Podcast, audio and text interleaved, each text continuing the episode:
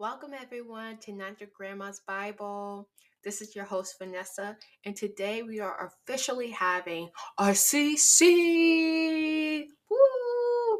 We have not had officially a CC since we started this podcast, and that's okay because we're starting right now, okay? So for today we are talking about, if you guys read the title, the CC for serenity is faith. Now, what is serenity, right? Serenity, you can have a synonym of like peace, calmness, at ease, stillness, relaxation, stuff like that. And I feel like a lot of people don't use serenity. That might be just like a me thing. I know I don't use it. I'm like, oh, I'm at peace, I'm calm, I'm normal. But I like the word serenity. It's a little upgraded than peace. And so the CC for serenity is faith. And the foundation of this will be Matthew 8, verse 23 to 27. And that is the story of Jesus on the boat and how he was calming the storm that the disciples were in. And this is when Jesus was like on earth. He was like 30 years old and he was walking with the disciples, teaching them all that stuff. So he was in his ministry during this time. And so that's what we're going to be talking about today.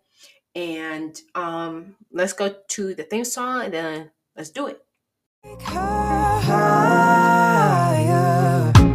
higher, fly about the valley and fire. Okay, so let's get into the reading of the word and the basics of it. We always do a prayer. Y'all know that. So God, help us to have a desire for your word, and help us to, when we read the Bible, it reads us. Just meaning that since your word is alive and it's living, God, help it penetrate our heart and to clear whatever it is that you want us to fix and to heal and everything like that. All right, let's get going. So Jesus calms the storm, verse 23. Then Jesus got into the boat and started across the lake with his disciples.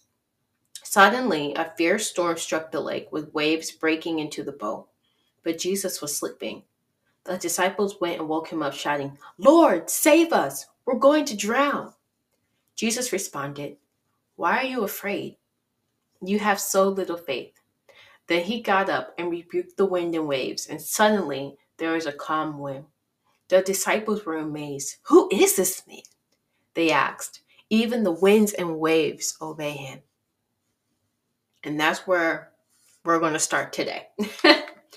And so a lot of times in our life, I know if you guys listen to my Wednesday episode, I was talking about how it was like a tough week because it felt like the storms were starting to erupt that last week, and how, we're like the disciples, because of God, why did this happen, or why did you allow that to happen, or why are these people like this, all that stuff. And we start blaming God like the disciples did, like, don't you see we need you? Don't you hear the wind and the waves happening? But I wanted to give you guys some tips or some key notes right in here that we learned about through the verse we just read. So the first one was, if God's in the boat with you, don't worry. If you are in the storm, but Jesus was with you. Jesus was with the disciples, literally taking a nap, fam. So what I took from that is, if Jesus is in the boat with you, don't worry. And if he's taking a nap, I should be sleeping too. We need to understand that Jesus got that covered.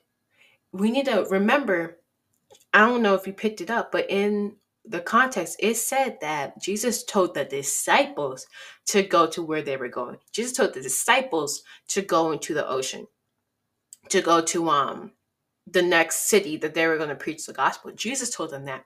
So Jesus is all-knowing and all-powerful. He knew that the disciples were going to go through that storm. And so sometimes our storms aren't even from the devil. Sometimes Jesus is saying, "Hey, go here. I want to teach you something." And in the end, what they taught the disciples was, okay, I can trust you. I can put my trust in you, my faith in you, because I saw what you did. And he has done other miracles in Matthew revolving the wind and the waves and the storms, and Peter walking on water and stuff like that. So this isn't the first time the disciples have seen Jesus calming the storms of life and the winds of life, right? And then 2, faith without works is dead. See, the disciples had to wake Jesus up. So that's the works part. Because the disciples, they were trying to figure out on their own. They were like, okay, well, because there was another boy with them. And so I assumed that they probably were communicating like, okay, guys, how are we supposed to not drown? What's our exit strategy? And then they had Jesus there sleeping. They waking Jesus up like, yo, you're the only person we know that we hope, that we have faith that can actually calm this storm, right? And so the disciples had to have enough faith that with all of us in this boat, all the disciples in this boat and the boat next to them, Jesus, you're the only one who can answer our prayer. It wasn't like the disciples wasn't caught in the storm before, right? These are fishermen. These are mastered grade A fishermen, right? So they obviously been in storms before, but it was something about this storm. It was something about what they were going through that the only person that they could call, they were like, okay, we need someone who's better than me.